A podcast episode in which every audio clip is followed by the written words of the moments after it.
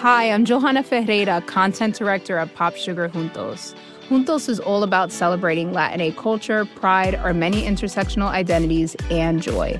Thanks to support from Prime, there's so much to get into over at Juntos this month. From conversations with the Latinx minds behind our favorite new movies and resurrected TV shows, to thoughtful celebrity commentary and exclusive interviews with some of the biggest Latin music artists today.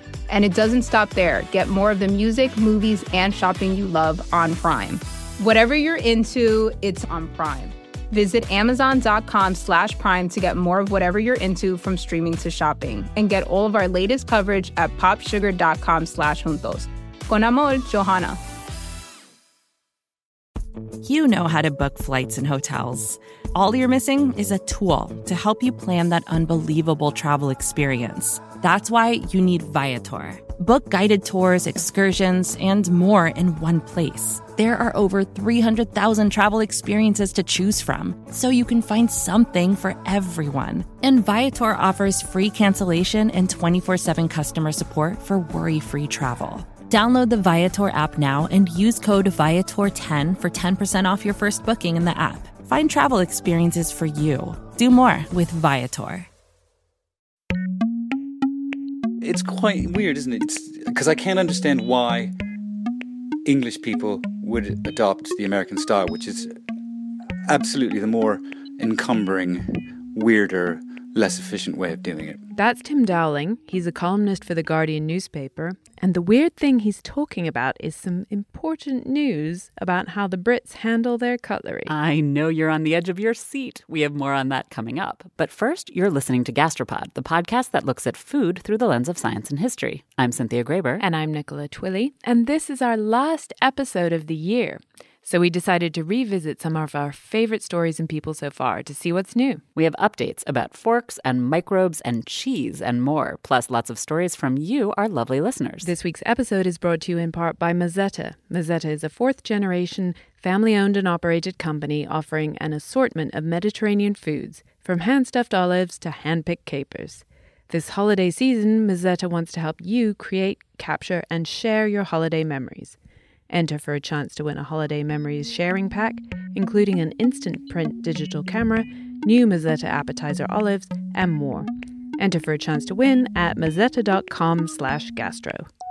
Our very first episode ever was about the science and history of what you eat with forks, knives, spoons. I never knew that being called a fork eater used to be an insult. I also learned from Zoe Laughlin at London's Institute of Making that the metal my spoon is made of can change how my soup tastes or my sorbet you know, you've never tasted mango sorbet until you've eaten it off a gold spoon because every other time you've eaten it, you've eaten it off a material that somehow contaminated it. And only now are you truly tasting mango sorbet. That's what it was like. The reason we mention all of this is that we have an important fork related update for you. You might remember from our episode that Brits use their forks and knives differently than Americans do. Nikki, I was so surprised to hear that your parents are horrified when you come home and they see you've picked up American silverware habits. If only that was the worst thing I've done. But actually, it turns out that I am not alone in making the switch. The findings that were from a survey which found that uh, up to a third, I think, of young people in Britain are now using their knife and fork in what they call the American way, uh, which is to switch, you know, to cut with your fork in your left hand and then to put the knife down and switch hands and then scoop up your food with the fork in the right hand, which is not the European or continental way, where everybody keeps their fork in their left hand and their knife in their right hand the whole time. Before my parents start to panic, we should point out that older generations have not forgotten their manners. 90% of the over 30s still use the European style of left handed fork holding. But there are some regional variations. Half of all Welsh people of any age have adopted cut and switch, whereas only 6% of people in the Southwest have. It's very odd. There's another thing about this story that's a little odd Tim Dowling's accent. He's American, can you tell? Or are you, dear listener, confused by his accent the way so many of you seem to be confused by Nikki's? he's American, but he's lived in the UK for more than two decades. And so, like Nikki, his accent lands him on some remote island in the mid Atlantic. It's not our fault. But it turns out Tim's fork technique is equally ambiguous. Yeah, I did grow up with cut and switch, but I was slightly exempt from it because uh, even more than American, I'm I'm left-handed, so I, I couldn't I couldn't be made to do it the right way, and I was sort of excused from being forced to. Whereas I think my brothers and sisters uh, had to learn cut and switch. So, Cynthia, my theory when I read Tim's column about this change in British fork habits was that it was all part of the increasing Americanization of everything. We have Black Friday in the UK. But that doesn't now. make any sense. You don't have Thanksgiving. Doesn't matter. We have Halloween, we have Whole Foods. NFL football. But that's not what Tim thinks. I mean, he didn't teach his own children this American style. No, I can't imagine teaching anyone anything as painful as cut and switch. Having to learn that it's extraordinary. I mean, I after you teach a child how to hold a spoon the right way, I think oh, you sort of give up these days, don't you? That's all they need to know. And I think that's the secret to this this notion of, of British people switching. I think what we're really talking about is the decline of the knife. I think that people now eat sort of food, ready meals, and street food and, and fast food that you don't use a knife for. So when they've only got a fork in their hand, they why would you not put it in your dominant hand? It just makes sense. So right-handed people put the fork in their right hand. And when then they come to use a knife, they'd have no idea how to use a knife. You know, I actually think that's worse. It's not that we've become Americanized, it's that we don't even know how to eat anymore.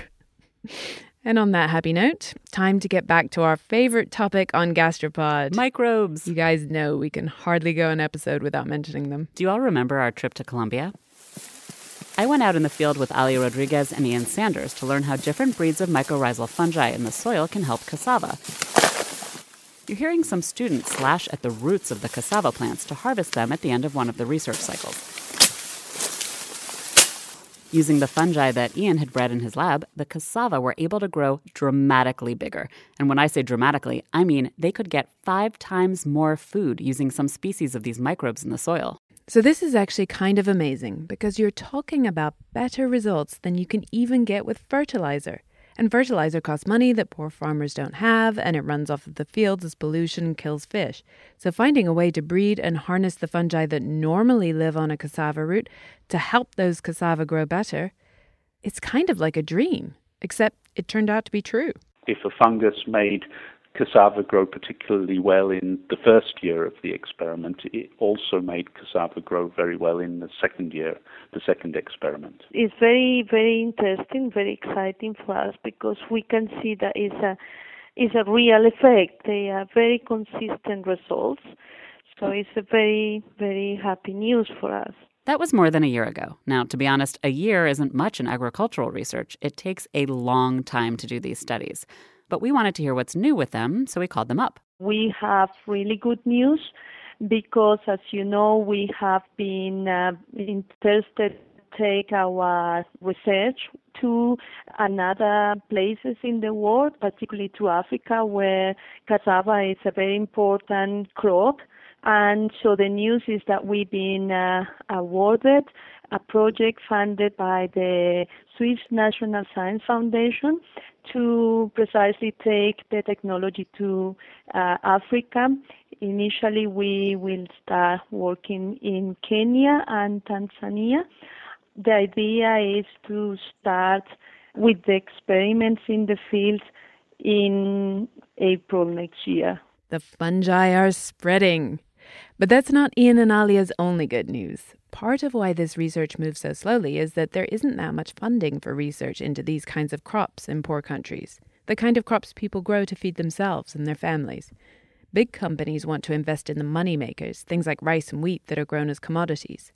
But Ian says that's starting to change, at least for cassava. I think it's a, it's a very good thing that this crop is, you know, finally moving away from being considered as the the poor person's crop and the poor person's food. And as soon as that's the case, you know, it makes it much more easy to actually persuade companies to to take your technology further and actually put it onto the market where people would use it. That's great news. I hope their research in Africa progresses smoothly. Like no floods this time, you mean? Exactly. We'll keep you posted.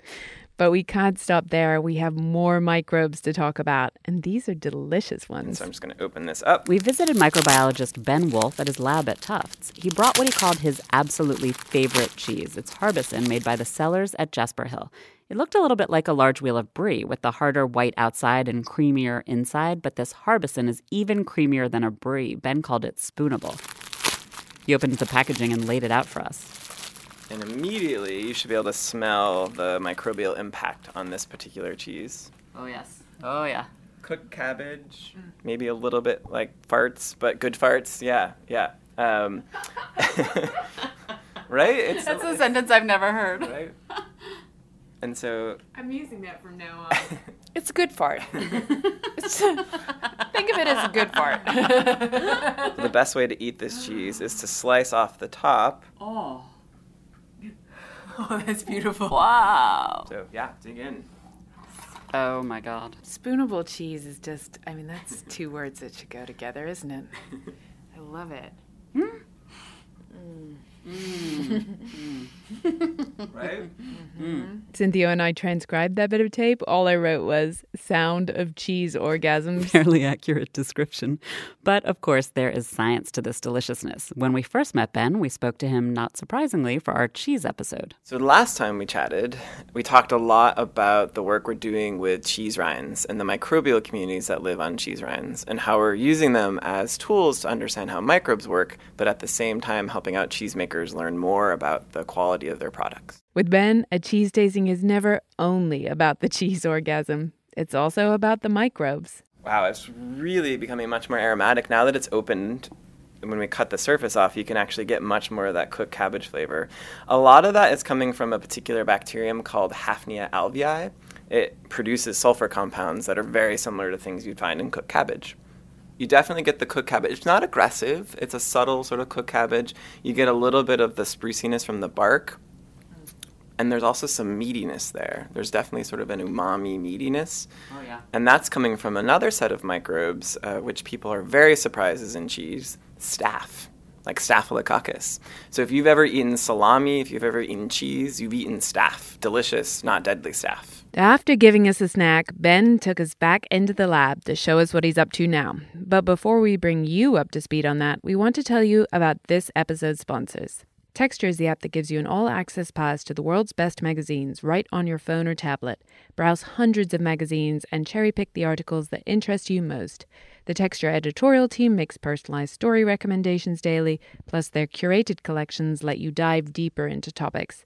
It is a far cry from the first apps. Which were? Games, bad games, like Snake. Remember that? It launched in 1997 and the graphics consisted entirely of black squares. Snake belongs in a museum. Literally, it's on MoMA's acquisition list. But texture belongs in your future. The best part, Texture is offering Gastropod listeners a free trial right now when you go to texture.com slash gastropod. You'll gain unrestricted access to the world's best magazines from back issues to the ones on newsstands today. Or give Texture as a gift between now and December 31st. With full access to the top magazines for just about every interest, Texture is the one present they'll open again and again.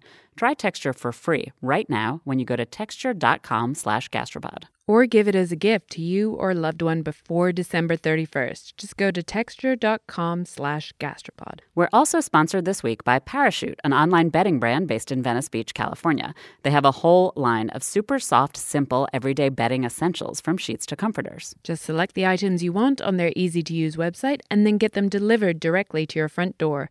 What's more, they offer free shipping, free returns, and a 30 night risk free guarantee. Once you have your lovely Parachute sheets, you won't want to get out of bed ever again, which is probably why Parachute has a regular feature on their blog called Breakfast in Bed.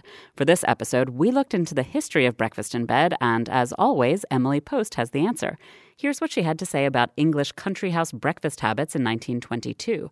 Communities of people who have lived or traveled much abroad have nearly all adopted the continental breakfast habit of a tray in their room, especially on Sunday mornings. Most people who breakfast in bed take only coffee or tea, an egg, toast, and possibly fruit. How frightfully refined. Choose your bedding online at parachutehome.com slash gastropod and receive $25 off your first order by using the code gastropod. That's parachutehome.com slash gastropod and enter gastropod for $25 off at checkout to start sleeping better today. I personally would want cheese if I were to be eating in bed, but we visited Ben not just to taste delicious cheese, but to talk science. So, what I'll talk about first is our mutant mold project. And one thing that uh, is a really interesting part of the history of cheesemaking, especially for camembert, is that camembert used to be this color. So, that beautiful cheese that we just ate which was white and pure looking, it used to be this greenish blue monster that if you gave that to someone today, especially an American, they would totally turn that away. You heard that right. The rind on camembert used to be blue, greenish blue to be precise. Like the wheel of cheese would be this bluish minty green rather than white. This was before pasteurization. And one question that we're trying to understand is how did we end up with a white mutant that is the mold that people use now in cheese making? And uh, what we found over the summer is in a very simple experiment where we started off with one of these invasive blue molds. It's a very close relative to the thing that we now use to make camembert. If you slowly grow that over time in a simulated cheese making environment, it rapidly loses its color and looks like the thing that we have today in cheese making. So, in just a couple of weeks, we went from this greenish blue to this white, which looks almost like the thing we were just eating. These are the exact same strain, they're the exact same species, but what's happened is this mold has let go of its colors. It's just stopped making those colors. Ben's studying why the camembert mold lost its blue. What does the color of the mold mean? What's really interesting is it doesn't happen if you have neighboring microbes present. So this is a, an experiment that we did. We just had the mold growing by itself. So you can imagine that when you're growing in cheese, it's this very lush, rich environment. And if you're growing by yourself, you don't have anything to compete with. It's just this really wonderful place. So you can kind of let go of things. You can kind of relax and say, you know what? I don't need to fight with anybody. I can just evolve and do whatever I want to do. So when the mold doesn't have to fight, it's white. And when it's competing with other microbes, it's blue. And so, what we think is happening is that these colors, these pigments, are actually defense compounds. Just like plants and animals have defense compounds, these play important roles with dealing with the stress that your neighbors might produce.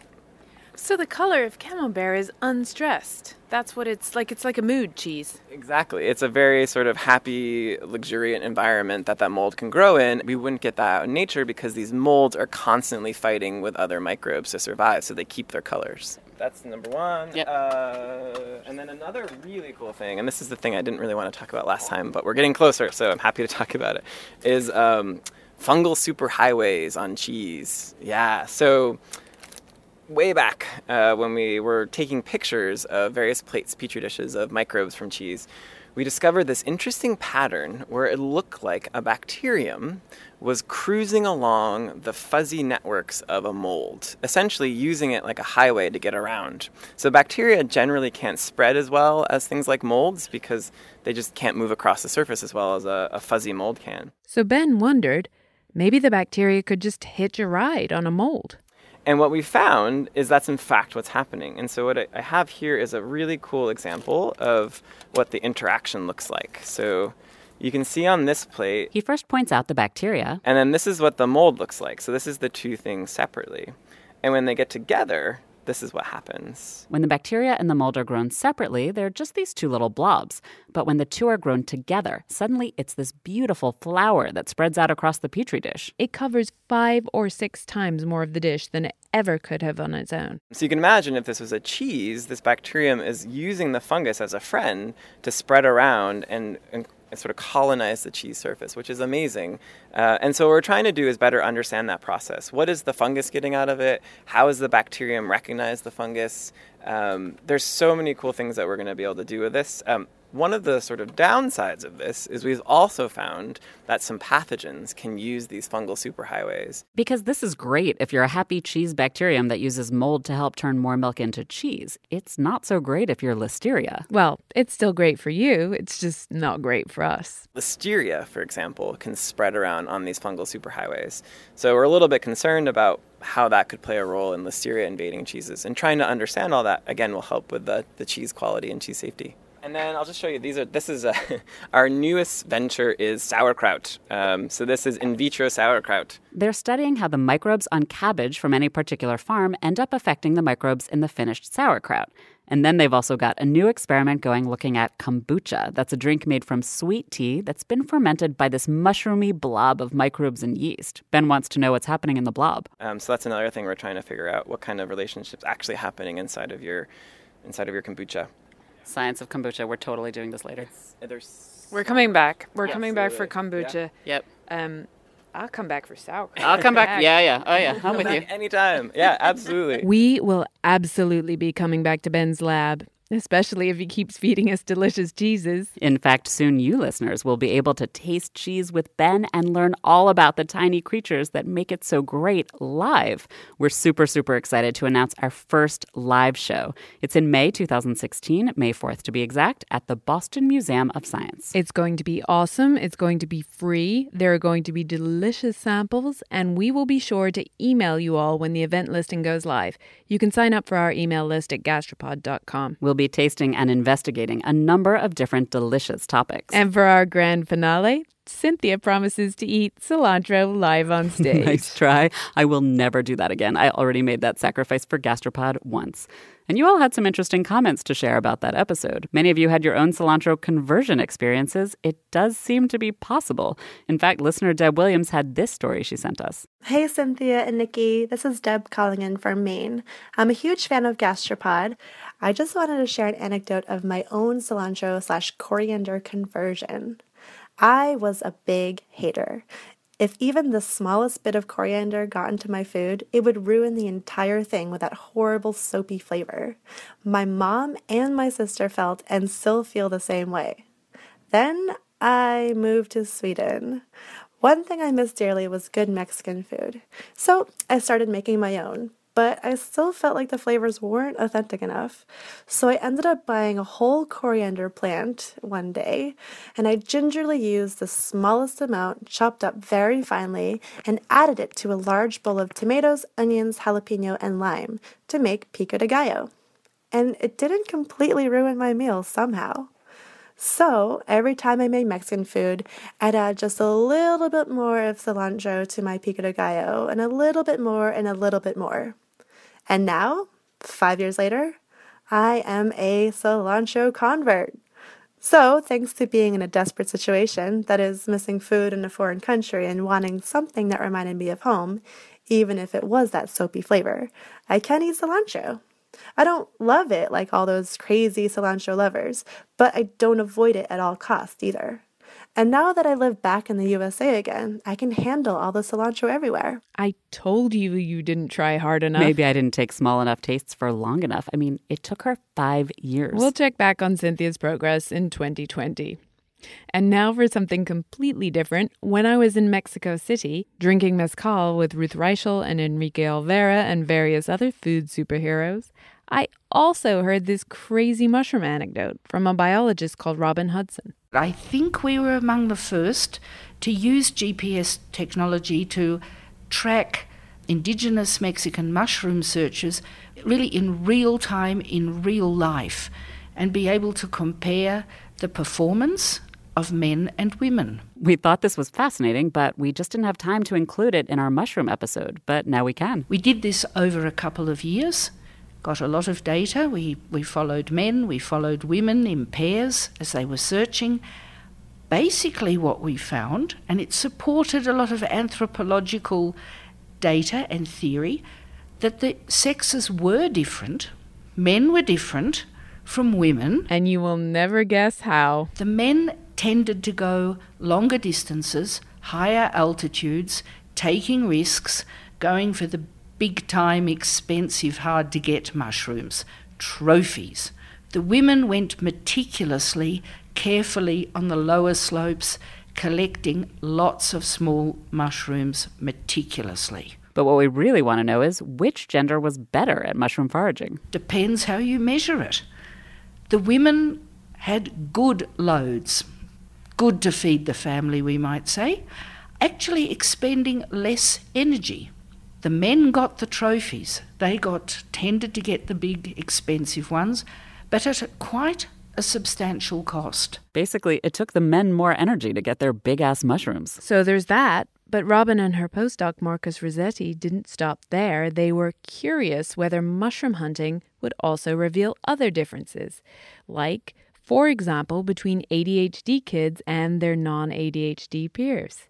So they adapted mushroom hunting into a game using fluorescent golf balls. And the kids are just asked to go and collect the balls.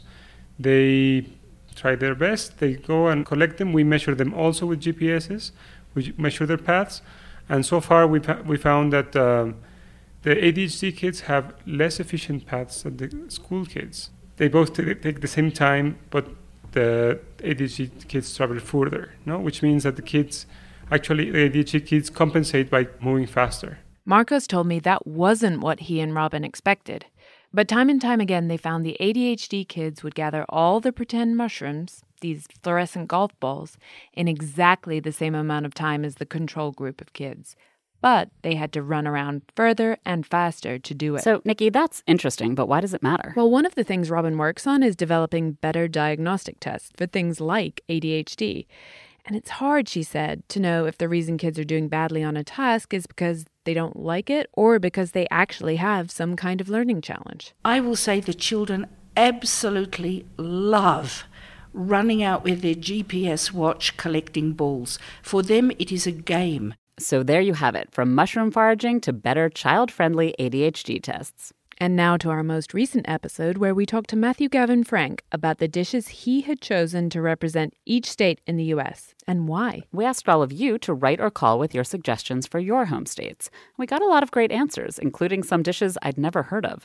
For instance, listener Beck Feldhouse Adams is from Kentucky, and she nominated hot browns and Benedictine sandwiches and bourbon bourbon I'm familiar with. Well, yeah, but the other two? Hot brown apparently is a sandwich that was invented at the Brown Hotel in 1926 in Louisville. It's open faced with turkey and bacon covered with a cheesy bechamel sauce. Benedictine sandwiches. Benedictine is a dip made of cucumber and cream cheese and green food coloring. I was happy to hear from a Brit who suggested that the north of England was best represented by a lamb's heart Lancashire hot pot. So that's a stew or by lasagna, which is not English, I know, but we do love it served with chips, by which I mean fat French fries. Pure stodge, but you need something to get you through the winter. The California roll was quite controversial. We had a lot of suggestions for alternatives. I'm Aria. I'm from California, and if I'd say the dish from California, I'd say it would be the salad, not just like any old salad, but some kind of crazy salad with nuts and fruits and things that you wouldn't usually find in a salad in any other state. Makes sense if you think about everything that grows there. Kind of channeling Alice Waters. On Facebook, we had a bunch of other suggestions for California. Eric Vance likes Mexican Vietnamese fusion with an Indian chutney sauce because he says diversity is the spice of life in Northern California. Another similar suggestion Mexican Korean tacos. Those are pretty popular in LA right now. Listeners from a couple of different states claimed a dish of beans, collard greens, and cornbread. Bennett Todd in North Carolina chimed in on our website and then by phone. Hello, my name is Greg, and I just listened to your podcast, which I love. Anyways, I was listening to it as I was eating dinner, which is what I think is a very typical dinner of my state. Butter beans, collard greens, and cornbread. I'm from Alabama, although I live in Salt Lake, and the thing about cornbread is that my grandma taught me two things growing up. She said, it's really hard to mess with cornbread. You can either burn it or you can put sugar in it.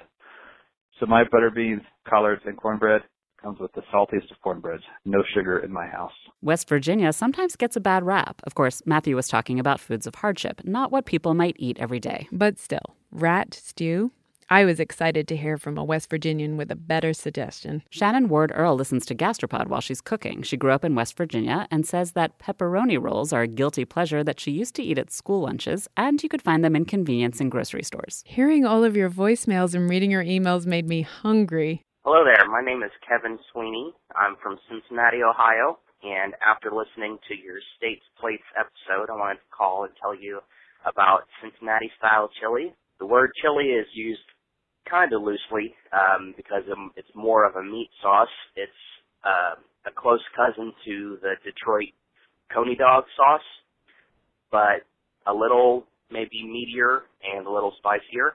Um, served either over spaghetti with uh, a, a giant mountain of the fluffiest shredded cheddar cheese you've ever seen, or on um, hot dog also with a mountain of said cheese on it.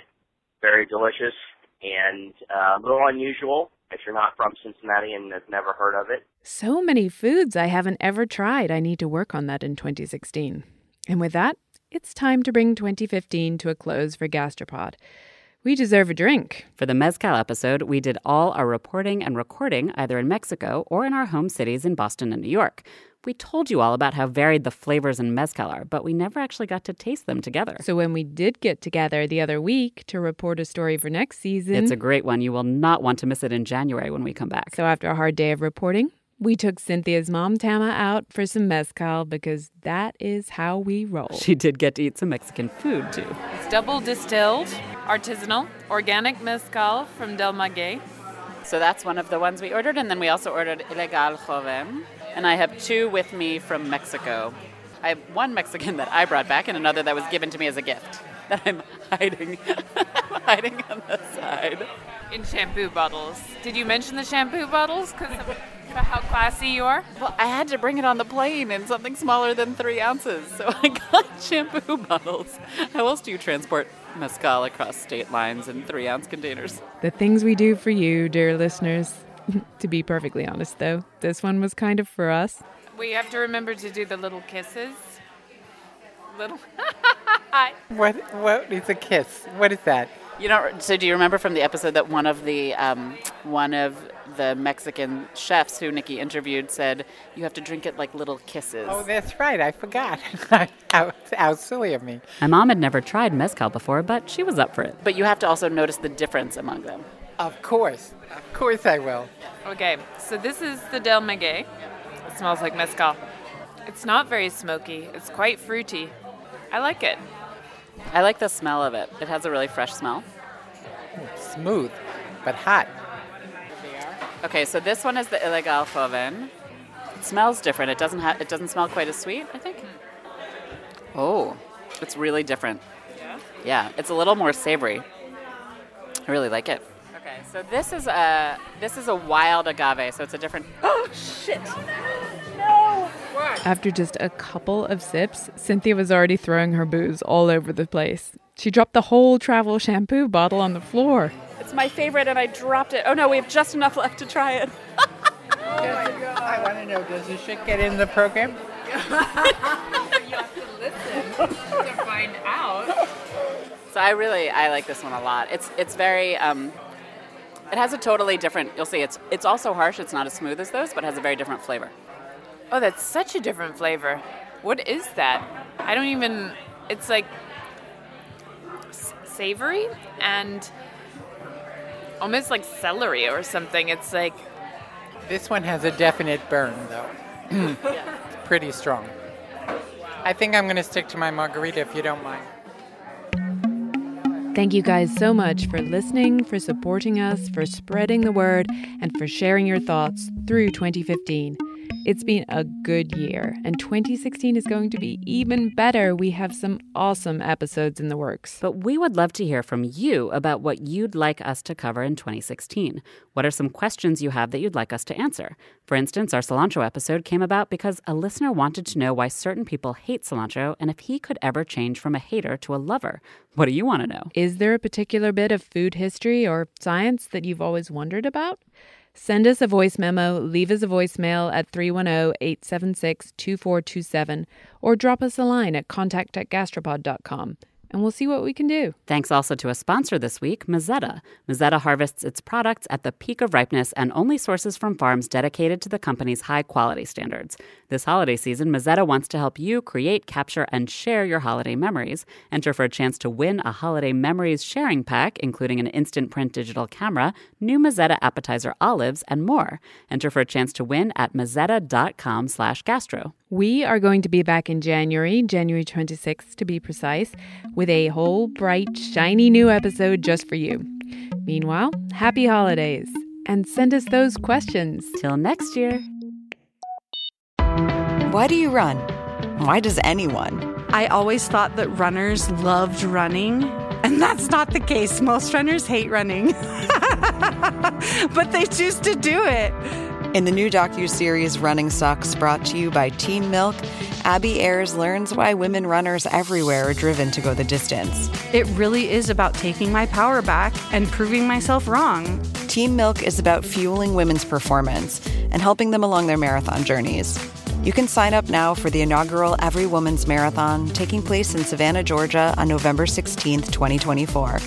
Learn more and register at everywomansmarathon.com.